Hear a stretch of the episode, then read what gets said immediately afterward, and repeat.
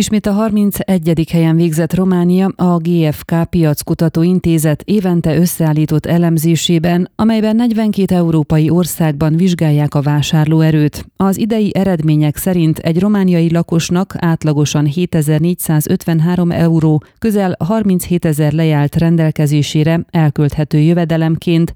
Az általunk megkérdezett szakember szerint azonban ennek jelentős része elment élelemre és lakásfenntartásra. A korábbi évhez képest idén jobban teljesített Románia a GFK Piackutató Intézet vásárló erőre vonatkozó nemzetközi elemzésében, míg 2020-ban 5611 euró állt a lakosság rendelkezésére elkölthető jövedelemként, 2021-ben ez az összeg 7453 euróra emelkedett. Ennek ellenére az ország még mindig csak a 31. helyen áll a 42-ből, jóval az európai átlag alatt. Minden évben összeállítja a vásárlóerőre vonatkozó nemzetközi elemzését a GFK Piackutató Intézet. A nemrég nyilvánosságra hozott 2021-re vonatkozó adatokból az látszik, hogy a pandémia okozta tavalyi erőteljes visszaesés után idén valamelyest javult a helyzet a járványügyi szabályok enyhülése és a gazdaság újraindulása következtében. Ez számokban azt jelenti, hogy a korábbi évekhez képest 1,9%-kal nőtt az egyfőre jutó vásárlóerő Európában.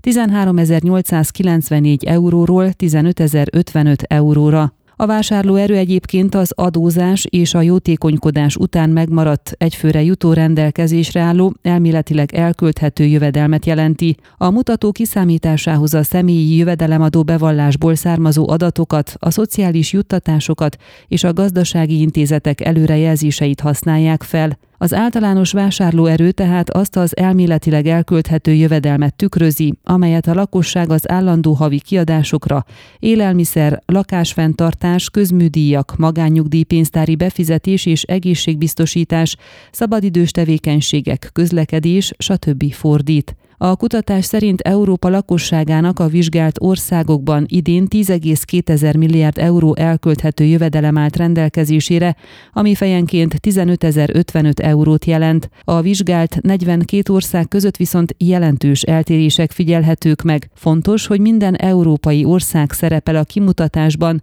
tehát nem csak az Európai Unió 27 tagállama. Liechtenstein idén is az első helyen végzett egyfőre jutó 64.629 eurós vásárlóerővel, ami messze meghaladja az összes többi országban mért értéket. Második helyen az egyfőre jutó 40.739 euróval Svájc áll, a harmadikon pedig Luxemburg 35.096 euróval. Az európai átlagot egyébként mindössze 16 ország haladja meg a 42-ből, a lista alján szereplő országok pedig fényévekre állnak tőle. Az utolsó helyen álló Ukrajnában például az egyfőre jutó vásárlóerő mindössze 1892 euró. Magyarország és Románia szintén közelebb áll a rangsor végéhez, előbbi a 30. helyen végzett 7643 eurós, utóbbi pedig a 31. helyen 7453 eurós egyfőre jutó vásárló erővel. Az elemzés készítői rámutattak továbbá arra a hazai sajátosságra, hogy jelentős szakadék van a gazdagok és a szegények között. Ezt támasztja alá az is, hogy Bukarestben 13.856 euró az egyfőre jutó vásárlóerő, a lista ellentétes oldalán álló Vászlói megyében viszont mindössze 4180 euró. Noha a kutatásban alkalmazott módszertannak vannak hiányosságai, illetve az sem szerencsés, hogy egyfőre számították az értékeket családok helyett,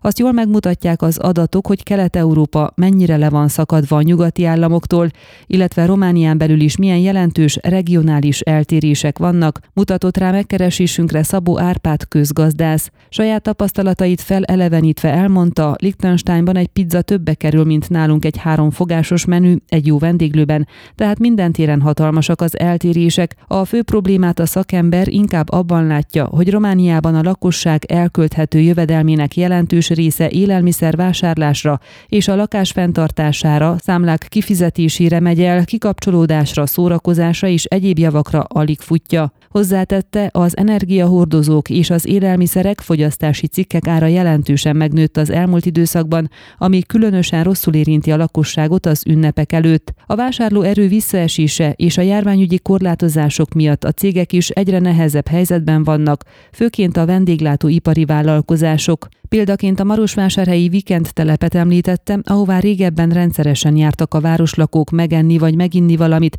jelenleg azonban két vagy három ottani vendéglőre is ki van téve az eladótábla. Zárásként Szabó Árpád azt is megjegyezte, hogy a korlátozások feloldása az ünnepek után ismét az esetszámok növekedéséhez vezethet, ami végső soron újabb lezárásokat és áremelkedést vonhat maga után. Ön a Székelyhon aktuális podcastjét hallgatta. Amennyiben nem akar lemaradni a régió életéről a jövőben sem, akkor iratkozzon fel a csatornára, vagy keresse podcast műsorainkat a székelyhon.pro portálon.